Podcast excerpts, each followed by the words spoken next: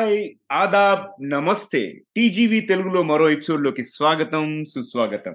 TGV Telugu మీ జీవితానికే వెలుగు. నేను మీ నవీన్ సమల మీలో ఒక్కరిని ఏదో నాకు తోచిన తెలిసిన విషయాలు ఈ పాడ్కాస్ట్ ద్వారా షేర్ చేస్తుంటాను. అండ్ అప్పుడప్పుడు ఎక్స్పర్ట్స్ని కూడా ఇంటర్వ్యూ చేస్తుంటాను. హాయ్ నేను మీ శిల్పా గర్రే ఈ షోకి కోహోస్ట్ని. ఓకే. సో ఇవాళ ఏం డిస్కస్ చేద్దాము అంటే జనరల్గా చూసుకుంటే ఇండస్ట్రీలో కనుక కొన్ని హాట్ స్కిల్స్ మనకి ఉండి ఒక ఇంప్రెసివ్ రెజ్యూమ్ కనుక ఉంటే మీకు కరెక్ట్ శాలరీ దొరుకుతుందా లేదా అనేది చూద్దాము బేసిక్గా ఈ శాలరీ డిస్కషన్. ఒకవేళ మనం జాబ్ చేంజ్ అవుతున్నప్పుడు రైట్ శాలరీ నెగోషియేషన్ చేయకపోతే మాత్రం మనకు చాలా డబ్బులు కోల్పోయినట్టే ఇవాళ రేపు చూస్తుంటే రిసెషన్ అంటున్నారు. And at the same time hard స్కిల్స్కి demand మాత్రం ఎప్పుడు ఉంటుంది. స్పెషల్లీ టెక్నాలజీ రిలేటెడ్ స్కిల్స్ ఉండి ఇంకా కోడింగ్ సాఫ్ట్వేర్ ఇంజనీరింగ్ స్ట్రీమ్లో ఉన్న వాళ్ళకి మాత్రం ఆపర్చునిటీస్ అనేది ఎప్పుడు ఉంటూనే ఉంటాయి. రెసిషన్ ఉన్నా లేకున్నా. జనరల్ ఒక ఆఫర్ డిస్క్లోజ్ చేయగానే ఇమ్మీడియట్గా మనం యాక్సెప్ట్ చేయాలా వద్దా? యాక్సెప్ట్ చేయాల్సిన అవసరం లేదు. సో ఇలాంటి ఎన్నో టిప్స్ ఈ రోజు కవర్ చేద్దాం. అండ్ శిల్ప ఏంటి మన టాపిక్? అర్థమైందా? అర్థమైంది నవీన్. సో దానికంటే ముందు మన పుట్టుకత అడుగుతాను నేను ఇప్పుడు. ఓకే చక్కని రాజుకి ఒళ్ళంతా ముత్యాలే. సో మళ్ళీ రిపీట్ చేస్తాను. చక్కని రాజుకి ఒళ్ళంతా ముత్యాలే. ఏంటది? Wow nice question. మీకు ఆన్సర్ తెలిసినట్టయితే యూట్యూబ్లో వీడియో వాచ్ చేస్తున్నట్టయితే కమెంట్ చేయండి. లేదంటే మొత్తం ఎపిసోడ్ అయ్యే వరకు వెయిట్ చేయండి. మన వాళ్ళు చాలా స్మార్ట్ కదా ఏం చేస్తారంటే లాస్ట్ వరకు వచ్చి లాస్ట్ ఆన్సర్ చూసుకుంటారేమో. దాన్ని ఫార్వర్డ్ చేసి.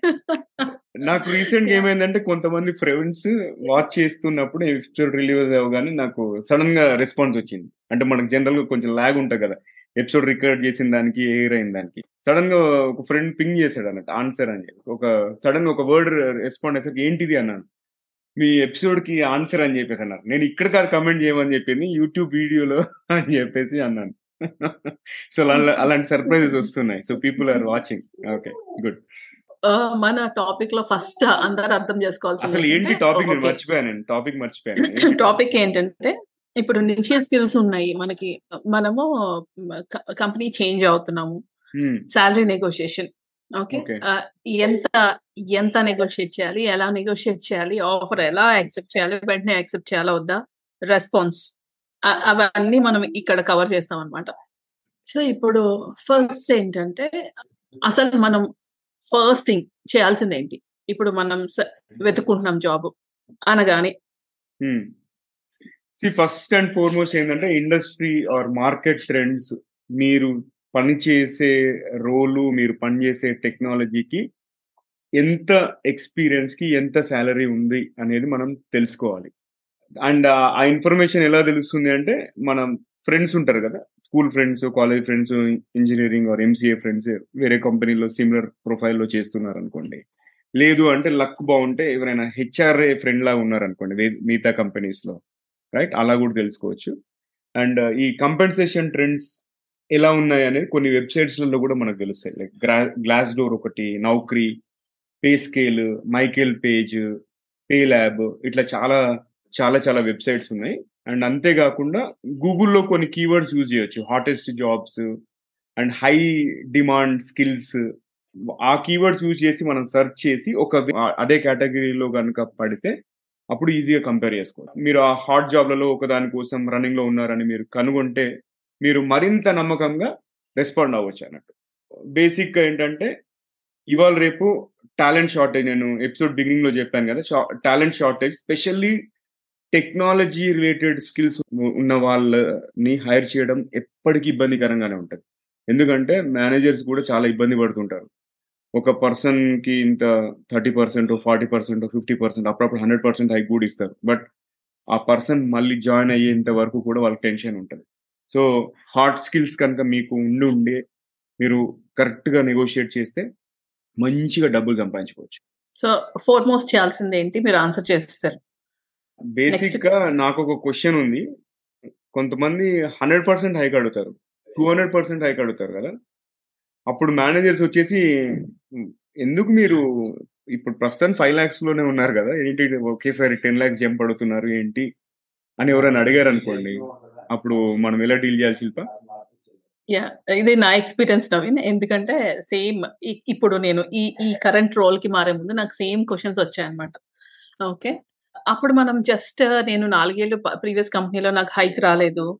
ఇవన్నీ చెప్పొద్దు అనమాట ఇవన్నీ మాట్లాడద్దు. హైక్ రాలేదు కాబట్టి నేను ఇప్పుడు హండ్రెడ్ పర్సెంట్ ఎక్స్పెక్ట్ చేస్తున్నాను డ్యూ టు ఇన్ఫ్లేషన్ అదంతా మాట్లాడద్దు. మీరు ఎలా అంటే వాళ్ళకి అర్థమయ్యే విధంగా మీరు ఎక్స్ప్లెయిన్ చేయాలి. ఏంటి? మీకు ఎందుకు అంత హైక్ కావాలి? మీరు దానికి ఎలా ఎలిజిబుల్? మీకున్న ఎలిజిబిలిటీ ఏంటి అని చెప్పి.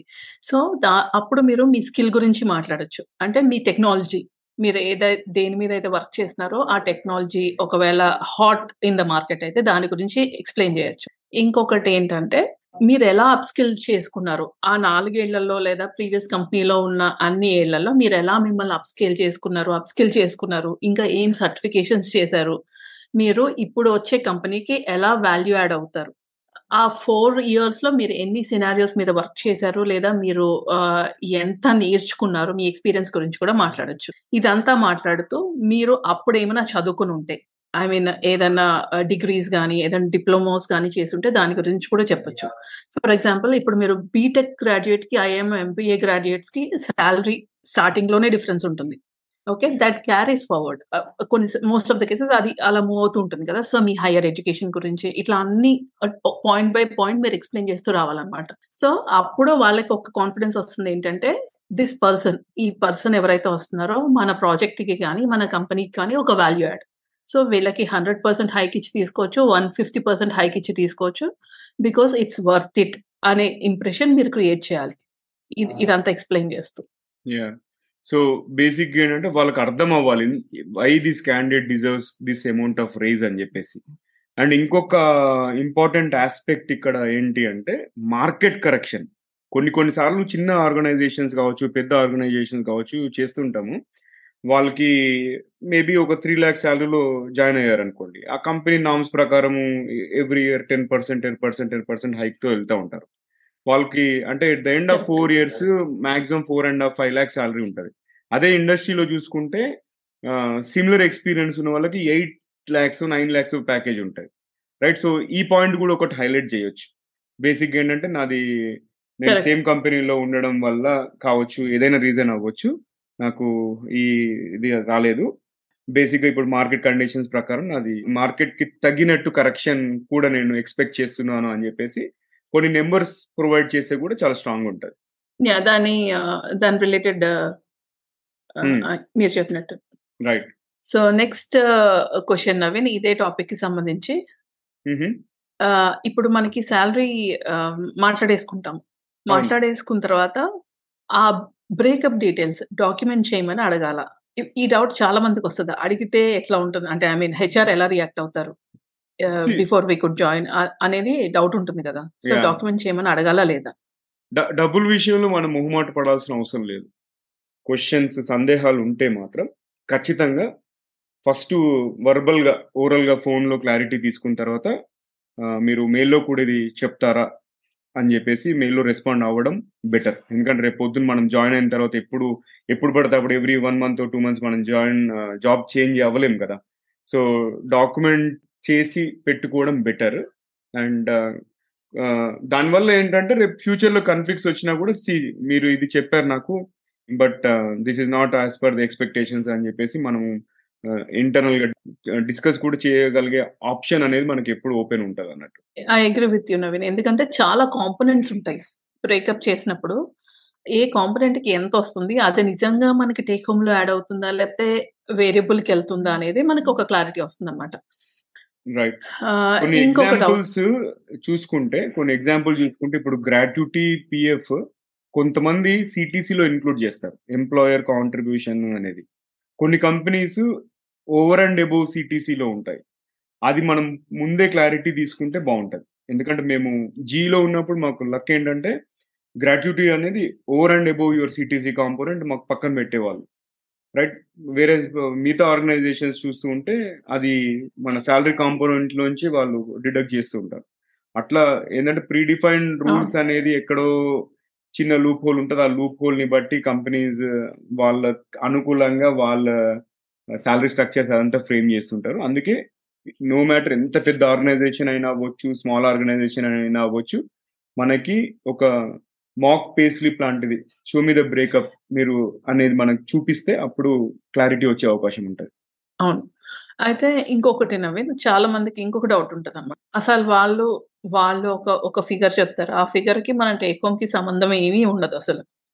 ఇప్పుడు for example twelve lakhs salary చెప్తే దట్ డజంట్ మీన్ దట్ మనకి లక్ష టేక్ హోమ్ వస్తుందని కదా. దాని డిఫరెన్షియేషన్ ఎలా చూసుకోవాలి? అసలు దాని గురించి ఎలా మాట్లాడాలి? మంచి క్వశ్చన్ శిల్ప అది. గ్రాస్ శాలరీకి నెట్ టేక్ హోమ్కి చాలా చాలా వ్యత్యాసం ఉంటుంది. చాలా చాలా తేడా ఉంటది. ఇప్పుడు కొన్ని ఆర్గనైజేషన్స్లో ట్వంటీ ల్యాక్స్ ప్యాకేజ్ ఉందనుకోండి కొన్ని ఆర్గనైజేషన్లో ఫిఫ్టీన్ ల్యాక్స్ ప్యాకేజ్ ఉంటుంది. బట్ ఇద్దరికి నెట్ టేక్ హోమ్ సేమ్ ఉండొచ్చు. ఇంతకుముందు చెప్పిన కాంపోనెంట్స్ వల్ల. మేబీ వీళ్ళు పిఎఫ్ యాడ్ చేయకుండా చూపించారు వాళ్ళు పిఎఫ్ యాడ్ చేసి చూపించారు అట్లా అట్లా. చాలా చాలా వ్యత్యాసం ఉంటుంది. అండ్ ఇంకొకటి ముఖ్యమైన విషయం ఏంటంటే కొన్ని ఆర్గనైజేషన్స్ ఫ్రీ ఫుడ్ ప్రొవైడ్ చేస్తుంది. ఊబర్ లాంటి ఆర్గనైజేషన్. ఓకే అండ్ కొన్ని ఆర్గనైజేషన్స్ ఫ్రీ స్నాక్స్ అట్లా మొత్తం డే లాంగ్ ఒక వ్యక్తికి సంబంధించినవి అన్ని కూడా ప్రొవైడ్ చేస్తుంటారు. అండ్ అంతేకాకుండా ఫిక్స్డ్ కాంపోనెంట్ వేరియబుల్ కాంపోనెంట్ ఉంటుంది. కొన్ని ఆర్గనైజేషన్స్ ఏంటంటే హండ్రెడ్ పర్సెంట్ ఫిక్స్డ్ సాలరీ ఇస్తారు అట్లాంటి కంపెనీస్లో మనకి సిటీసీ తక్కువ అయినా కూడా మనకి చేతికి ఎక్కువ వస్తుంది. ఎందుకంటే కంపెనీ పర్ఫార్మెన్స్కి సంబంధం లేకుండా మన మనం మన పర్ఫార్మెన్స్కి సంబంధం లేకుండా ఫిక్స్డ్ ఇన్కమ్ అనేది వస్తుంది. సో వేరియబుల్ కాంపోనెంట్ ఎంత తక్కువ ఉంటే అంత మంచిది. అదొకటి చాలా మంది ఓవర్లుక్ చేస్తుంటారు. అండ్ కొన్ని ఆర్గనైజేషన్స్ ఫ్రీ ట్రాన్స్పోర్టేషన్ ప్రొవైడ్ చేస్తాయి. కొన్ని ఆర్గనైజేషన్స్ ఏం చేస్తాయి అంటే ఆ ట్రాన్స్పోర్టేషన్ ఆప్షన్ ప్రొవైడ్ చేస్తే but they deduct it from salary ఒక thousand rupees monthly twelve hundred ఇవన్నీ కూడా మనకి టేక్ హోమ్ మీద ఇంపాక్ట్ ఆర్ ప్రభావం చూపిస్తాయి అన్నట్టు. సో ప్రతి ఒక్క కాంపోనెంట్ని క్షుణ్ణంగా పరిశీలించి మన కరెంట్ ఆర్గనైజేషన్కి జాయిన్ అయ్యే ఆర్గనైజేషన్కి ఏంటి డిఫరెన్స్ ఎక్కడ గెయిన్ అవుతున్నాను ఎక్కడ లూజ్ అవుతున్నాను అనేది బేరీజ్ వేసుకొని ఒక డిసిషన్ తీసుకోవాలి. ఏదో ప్యాకేజ్ ఒకేసారి ఫార్టీ పర్సెంట్ హైక్ అనగానే గుడ్డిగా నమ్మి జాయిన్ అవ్వద్దు.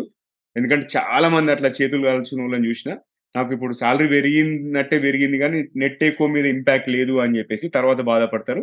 అందుకే ఈచ్ అండ్ ఎవ్రీ కాంపోనెంట్ క్షుణ్ణంగా పరిశీలించి ఒక ఎక్సెల్ షీట్లో వేసుకొని చిన్న ఫార్ములా రాసుకొని ఇంక్రీజ్ అవుతుందా డిక్రీజ్ అవుతుందా? నెట్ టేక్ హోమ్ మీద మీకు నిజంగా thirty percent forty percent hike లేకపోతే హండ్రెడ్ పర్సెంట్ హైక్ వచ్చిందంటే అప్పుడు బ్లైండ్గా మీరు జాయిన్ అవ్వచ్చు. అఫ్ కోర్స్ అంటే కంపెనీ కల్చర్ అవన్నీ కూడా మీరు అప్పటికే రీసెర్చ్ చేసుకు చూసుకున్నారు రీసెర్చ్ చేసి ఉన్నారు అన్న ఉద్దేశంతో చెప్తున్నా. బికాస్ మనీ ఒక్కటే కాదు కదా ఇంతకు ముందు కూడా మనం డిస్కస్ చేసాం ఒక కంపెనీ నుంచి ఇంకో కంపెనీ మారినప్పుడు మనీ ఒక్కటే కాదు డెసిషన్ ఫ్యాక్టర్ చాలా డిఫరెంట్ థింగ్స్ ఉంటాయి. అవన్నీ మనం మైండ్లో పెట్టుకోవాలి. ఇంకొకటి ఏంటంటే లేదు మనం ఇన్ని చూసుకోలేము ఇంత ఇంత ఎక్సెల్లో పెట్టి ఇంత క్యాల్కులేట్ చేయలేమంటే ఒక పని చేయొచ్చు. అంటే నేను చేసేది చెప్తున్నాను ఇప్పుడు టు బి ఆనెస్ట్ నాకు టూ లాక్స్ టేక్ హోమ్ కావాలి అని మీరు put it in front of the table for example మీరు వన్ లాక్ ప్యాకేజ్ నుంచో వన్ పాయింట్ ఫైవ్ నుంచో వస్తున్నారు అనుకోండి ప్రీవియస్ కంపెనీ నుంచి. నాకు టేక్ హోమ్ టూ టూ కావాలి అని మీరు చెప్పేస్తారు అనమాట చెప్పిన తర్వాత దాన్ని బేస్ చేసుకొని మన హెచ్ఆర్స్ ఏం చేస్తారంటే ఆ పైన కాంపోనెంట్స్ అన్ని యాడ్ చేసుకుంటారు. యాడ్ చేసుకుని okay this is coming up to this అని వాళ్ళే చెప్పి మనకి అప్పుడు మేము ఇంత ఇవ్వలేమో లేదా ఇంత ఇవ్వగలము అని చెప్పి డిసైడ్ చేస్తారు. సో దాట్ అలా కూడా చేయొచ్చు. అదొక ఆప్షన్ అనమాట రైట్ గుడ్ ఇంకేంటి? ఇంకేం ఇంకేం క్వశ్చన్స్ ఉన్నాయి? ఇంకా ఒకటి నవీన్ ఇప్పుడు మనకి ఆఫర్ లెటర్ రిలీజ్ చేస్తారు కదా. ఇప్పుడు మనం ఇంటర్వ్యూ అటెండ్ అయ్యాము ఆఫర్ లెటర్ వచ్చింది మన మెయిల్ బాక్స్లో ఉంది. ఇమీడియట్గా రెస్పాండ్ అవ్వాలా? రెస్పాండ్ అవ్వకపోతే ఈ ఆపర్చునిటీ పోతుందేమో అనే భయం చాలా మందికి ఉంటుంది కదా. ఇమీడియట్గా రెస్పాండ్ అవ్వాలా? లేకపోతే టైం తీసుకొని మనం వేరే ఆఫర్స్ అన్ని చూసుకొని అప్పుడు రెస్పాండ్ అవ్వచ్చా? దానికి టైం అనేది ఏమైనా ఉందా? బేసిక్గా ఒక డెడ్ లైన్ అనేది వాళ్ళు ఇస్తారు. త్రీ డేస్ ఫోర్ డేస్ ఇమ్మీడియట్గా అంటే మీకు మెయిల్ పంపగానే మీరు within one hour respond అవ్వాలి అన్నట్టు ఎవరు చెప్పరు. Ninety nine percent of the time so వాళ్ళ డెడ్ లైన్ ఏదైతే ఉందో ఆ డెడ్ లైన్కి వన్ టూ అవర్స్ ముందు వరకు మనకి టైం ఉంటుంది కాబట్టి డెసిషన్ తీసుకొని మంచి ఫస్ట్ ఆఫ్ ఆల్ మీ మెంటర్ నుంచి కానీ లేకపోతే మీ పాత లీడర్స్ ఎవరి నుంచి ఒక ఒపీనియన్ సెకండ్ ఒపీనియన్ తీసుకొని నేను ఇది యాక్సెప్ట్ చేద్దామా చేయాలా వద్దా అనేది వాళ్ళని అడిగి మీరు మీ ఓన్ డెసిషన్ తీసుకొని పూర్తిగా డిసైడ్ అయిన తర్వాతనే రెస్పాండ్ అవ్వాలి. ఇమీడియట్గా రెస్పాండ్ అవుతే ఏమవుతుందంటే మనం హ్యాస్టీగా డెసిషన్ తీసుకున్నట్టు తర్వాత మళ్ళీ మీకు విత్ ఇన్ నెక్స్ట్ డే ఇంకొక ఆపర్చునిటీ వచ్చింది అనుకోండి. వాళ్ళ నుంచి మళ్ళీ వీళ్ళకి వెళ్తే అరే కొంచెం ఫికల్ మైండెడ్ ఉన్నది అన్న ఇంప్రెషన్ క్రియేట్ అవ్వచ్చు. రైట్ అండ్ మోర్ ఓవర్ మనం ఒక వన్ టూ డేస్ అంటే డెడ్ లైన్ వరకు వెయిట్ చేసినా కూడా at least next one two opportunities వచ్చిన దాంట్లో దీనికంటే బెటర్ ఉంటే దానికి ఆఫర్ యాక్సెప్ట్ చేయొచ్చు. అండ్ దీన్ని డిక్లైన్ చేయొచ్చు. శాలరీ పరంగా చూసుకున్నా ఏ పరంగా చూస్తున్నా ఒక్కసారి మనం కొత్త జాబ్ గురించి డెసిషన్ తీసుకున్న తర్వాత మళ్ళీ వాళ్ళకి వెళ్ళి నో ఐఎమ్ నాట్ జాయినింగ్ అంటే బాగుండదు. రేపు ఫ్యూచర్లో మనం ఎప్పుడు కూడా ఆ కంపెనీకి వెళ్ళలేము. Right? So better to take time ఇమ్మీడియట్గా రెస్పాండ్ అవ్వాల్సిన అవసరం లేదు. నో మ్యాటర్ మీరు ఎంత డెస్పరేట్గా ఉన్నా సరే టైం తీసుకోండి. డెడ్ లైన్ ఎట్లా టూ త్రీ డేస్ ఉంటుంది కాబట్టి ఆ డెడ్ లైన్ రోజు ఒక వన్ టూ అవర్స్ ముందు రెస్పాండ్ అయినా సరిపోతుంది. ఇప్పుడు ఆఫర్ వచ్చింది. మనము ఈ కంపెనీలో అంటే మన కరెంట్ కంపెనీలో డిస్కస్ చేసాము నాకు ఇట్లా ఆఫర్ వచ్చింది అని. అన్నిసార్లు మనము శాలరీ డిస్క్లోజ్ చేయకపోయినా రోల్ అయితే డిస్క్లోజ్ చేస్తాము. ఇదే రోల్లో వెళ్తాం లేదా ఆర్కిటెక్ట్ రోల్లో వెళ్తున్నాము సో అండ్ సో సో తర్వాత మన కంపెనీ కరెంట్ ఎంప్లాయర్ వచ్చి కౌంటర్ ఆఫర్ రిలీజ్ చేస్తాము అని చెప్తే లేదా మనకి హైక్ ఇస్తాము అని చెప్పి చెప్పినప్పుడు ఆ రిటెన్షన్ ఆర్డర్ ఆర్ ఆ రిటెన్షన్ని కన్సిడర్ చేయాలా మనం? అంటే ఎట్లాంటి కేసెస్లో కన్సిడర్ కౌంటర్ ఆఫర్ని కన్సిడర్ చేయాలా? ఎలాంటి కేసెస్లో చేయాలి? సి కౌంటర్ ఆఫర్ అనేది ఎప్పుడు కన్సిడర్ చేయాలంటే ఫర్ ఎగ్జాంపుల్ మీకు కొత్త ఆపర్చునిటీ వచ్చింది బట్ అది వేరే లొకేషన్లో ఉంది. రైట్ అట్లాంటి మీకు ఏమన్నా మేజర్ చేంజెస్ ఏమన్నా చేయాల్సి ఉన్నప్పుడు కౌంటర్ ఆఫర్ తీసుకోవడం బెటర్ బట్ మీకు సేమ్ సిటీలో ఉంది మీకు కౌంటర్ ఆఫర్ ఇచ్చారనుకోండి అండ్ కౌంటర్ ఆఫర్ అనేది సేమ్ ఉండొచ్చు. వాళ్ళు మిగతా వాళ్ళు ఇచ్చిన దాన్ని మిగతా కంపెనీకి మీకు ఏదైతే ఆఫర్ వచ్చిందో అంతే ఉండొచ్చు. కొన్ని కొన్నిసార్లు దానికంటే తక్కువ కూడా ఉండొచ్చు. అప్పుడు మీరు ఒకవేళ నిజంగా మీకు కంపెనీ కనుక నచ్చి ఓకే నేను ఇక్కడ ఎలాగో అలవాటు అయిన టీం కదా కొనసాగుతాను అంటే మళ్ళీ అడగండి మీరు దాంట్లోనే. సరే మీరు ఇప్పుడు అలా కాదు కానీ నాకు ఇంకొంచెం ఇస్తారా? ఎందుకంటే మళ్ళీ ఈసారి అయిపోయిందంటే మళ్ళీ ఎప్పుడు వస్తుందో మనకు హైక్. రైట్? సో ఆ కౌంటర్ ఆఫర్ని మళ్ళీ నెగోషియేట్ చేసి ఎక్కువగా ఎక్కువ సిటీసీ వచ్చేలాగా ప్లాన్ చేయడం better. And at the same time return documentation ఇక్కడ కూడా. మీకు ఒకవేళ వన్ ఇయర్లో ప్రమోషన్ ఇస్తాము లేకపోతే కొత్త ఆపర్చునిటీ ఇస్తాము లాటరల్ మూవ్ ఇస్తాము అనేది ఏదైనా ఉన్నా కూడా రిటర్న్ స్టేట్మెంట్ విత్ హెచ్ఆర్ని కాపీ చేసి తీసుకోవడం better but on the flip side ఒక్కసారి మనం ఒక కంపెనీ నుంచి బయటకు వెళ్దాము అని డిసైడ్ అయిపోయిన తర్వాత వాళ్ళు ఎంత రిటెన్షన్ బోనస్ ఇచ్చినా ఏది ఇచ్చినా కూడా ఉండకపోవడమే బెటర్ ఎందుకంటే అప్పటికే ఒక ఒపీనియన్ అనేది క్రియేట్ అయిపోతుంది. దానివల్ల నెగటివ్ రిపర్కషన్స్ ఉండే ఆపర్చునిటీస్ ఉంటాయి. ఖచ్చితంగా ఉండాలని లేదు బట్ ఉండే ఆపర్చునిటీస్ మాత్రం ఉంటాయి. So it all depends on individual to individual cases ఒకవేళ మీరు ఇట్లాంటి సిచ్యువేషన్లో కనుక పడినట్టయితే ఒక ఒక ఒపీనియన్ కావాలంటే just TGV Telugu rate Gmail dot కామ్కి mail పంపండి. మేము మీకు కాంటాక్ట్లోకి వచ్చి మీకు మీ సిచ్యువేషన్కి తగ్గట్టు ఏది కరెక్ట్ డెసిషన్ అనేది మేము హెల్ప్ చేస్తాం. తర్వాత మీరు దాన్ని బట్టి నెక్స్ట్ మూవ్ని ఆలోచించవచ్చు. యా ఇప్పుడు నాకు ఒక డౌట్ వచ్చింది నవీన్ మనకి ఆఫర్ రిలీజ్ అయి ఉంటుంది కదా వేరే ఏదో ఒక ఆర్గనైజేషన్ నుంచి. ఆ ఆఫర్ని అసలు డిస్క్లోజ్ చేయొచ్చా వీళ్ళకి? Sometimes they last like ఎలా అడుగుతారంటే మాకు అక్కడ ఎంత వచ్చిందో చెప్పండి. మాకు ఆఫర్ లెటర్ చూపిస్తారా? చూపిస్తే మేము దాన్ని బట్టి ఒక ఒక ఎస్టిమేట్ వేస్తాము. ఐ మీన్ దాన్ని బట్టి మీ ప్యాకేజ్ ఎంత హైక్ ఇవ్వాలో డిసైడ్ చేసుకుంటామని అడుగుతారు. అప్పుడు అసలు మనం ఆ ఆఫర్ లెటర్ డిస్క్లోజ్ చేయొచ్చా? అసలు ఇది చాలా ట్రిక్కీ క్వశ్చన్ నన్ను అడిగితే ఒకవేళ వీళ్ళు ఖచ్చితంగా ఇన్సిస్ట్ చేస్తూ మీకు మంచి రిలేషన్ ఉంది అంటే మాత్రం కంపెనీ పేరు డిస్క్లోజ్ చేయకుండా కంపెనీ పేరు డిస్క్లోజ్ చేయకుండా ఓన్లీ హై లెవెల్ ఏదైతే ఉందో ఆ సంబంధించిన స్నాప్షాట్ ఒకటి పంపిస్తే ఓకే బట్ వీలైనంత వరకు షేర్ చేయకపోవడమే మంచిది. లేదు ఇంకా సరే నాకు మంచి టర్మ్స్ ఉన్నాయి మా మేనేజర్తో మేనేజర్ ప్రూఫ్ కావాలి అంటున్నాడు అనుకుంటే మాత్రం కొన్ని డీటెయిల్స్ మాస్క్ చేసి ఓన్లీ రిలవెంట్ ఇన్ఫర్మేషన్ ఏదైతే ఉందో అది షేర్ చేసి లేదంటే ఒక పని చేయొచ్చేమో. మన డెస్క్టాప్ ల్యాప్ మన ల్యాప్టాప్ దగ్గరకో లేకపోతే మన మొబైల్లోనో we can show them masking that company details వాళ్ళకి మెయిల్ చేయకుండా వాళ్ళకి పంపించకుండా it can be with us and we're we're showing it to them saying this is the proof maybe అలా అలా చేస్తే బెటర్ ఏమో. దట్స్ రైట్ ఎందుకంటే ఈవెన్ ఎంప్లాయీ న్యూ ఎంప్లాయర్కి ఎప్పుడైతే వాళ్ళు ఆఫర్ డిస్క్లోజ్ చేస్తారో దాంట్లో క్లియర్గా మెన్షన్ చేసి ఉంటుంది. This should not be disclose to anybody else అనేది. సో ఆ నామ్స్ కూడా మనం రెస్పెక్ట్ చేయాల్సి ఉంటుంది. బట్ ప్యూర్లీ డిపెండ్స్ ఆన్ మన ర్యాపో మన కాన్ఫిడెన్స్ లెవెల్స్ అదంతా. అండ్ మీరు ఇంకొకటి ముఖ్యమైన విషయం ఏంటంటే మీరు ఆర్గనైజేషన్లో వాళ్ళ కౌంటర్ ఆఫర్ తీసుకోవాలి అండ్ డిసైడ్ అయినప్పుడు మాత్రమే ఇది చేయండి. లేకపోతే అసలు ఇది waste of your time and your boss time అంతే. కరెక్ట్. అబ్సల్యూట్లీ. ఇంకా అలా అలా లేనప్పుడు ఇదంతా డిస్కషనే అసలు ఇంకా అనవసరం. రైట్. మాకొద్దు వీఆర్ మూవింగ్ ఆన్ అనుకున్నప్పుడు. ఇంకేమైనా ఉన్నాయా శిల్ప? అంతే నవీన్. ఆల్ ఇన్ ఈ టాపిక్ రిలేటెడ్ నేను అన్ని కవర్ చేశాను. సో మోస్ట్లీ మీరు కూడా మొత్తం ఆన్సర్ చేశారు. ఇంతే ఇంతవరకే. ఓకే. ఇంతకీ పొడుపు కదా ఆన్సర్ ఏంటి? పొడుపు కదా ఆన్సర్ నేను అడిగిన క్వశ్చన్ ఏంటంటే చక్కని రాజుకి ఒళ్ళంతా ముత్యాలే. ఆన్సర్ వచ్చేసి మొక్కజొన్న పొత్తు. కార్న్. కాబ్. Corn cob. మొక్కజొన్న కంకి తెలంగాణలో. ఓ మేము కూడా కంకి అంటాము బట్ అందరికి అర్థమవుతుందేమో అని చెప్పి నేను అట్లా చెప్పాను అనమాట ఓకే మొక్కజొన్న కంకి ఆర్ మొక్కజొన్న పొత్తు. Okay good. బాగుంది క్వశ్చన్. సో అదండి వాళ్ళ ఎపిసోడ్. మళ్ళీ మరో ఎపిసోడ్లో కలుసుకుందాము. ఈ ఎపిసోడ్ కనుక మీకు నచ్చినట్టయితే కనీసం ముగ్గురు ఫ్రెండ్స్ లేదా కలీగ్స్తో షేర్ చేయండి. అండ్ ఇంకా మీరు సబ్స్క్రైబ్ చేయకపోతే సబ్స్క్రైబ్ చేసి బెల్ ఐకాన్ నొక్కేసేయండి. మీ సలహాలు సూచనలు అభిప్రాయాలు మాకు ఈమెయిల్ ద్వారా తెలుపగలరు. TGV Telugu at the rate Gmail dot com and అంతేకాకుండా కెరియర్ పరంగా ఎడ్యుకేషన్ పరంగా న్యాయ వ్యవస్థకు సంబంధించిన క్వశ్చన్స్ ఏవి ఉన్నా ఈమెయిల్ చేయండి. ఫ్యూచర్లో ఎలాంటి టాపిక్స్ కవర్ చేయాలి ఎవరైనా మంచి స్పీకర్స్ ఉన్నా కూడా మాకు వాళ్ళ రెఫరెన్స్ ఇవ్వండి. మన ప్లాట్ఫామ్లో పిలుద్దాం ఇంటర్వ్యూ చేద్దాం అండ్ అందరం బాగుపడదాం. వింటూనే ఉండండి చూస్తూనే ఉండండి. టీజీవీ తెలుగు టీజీవీ తెలుగు మీ జీవితానికే వెలుగు.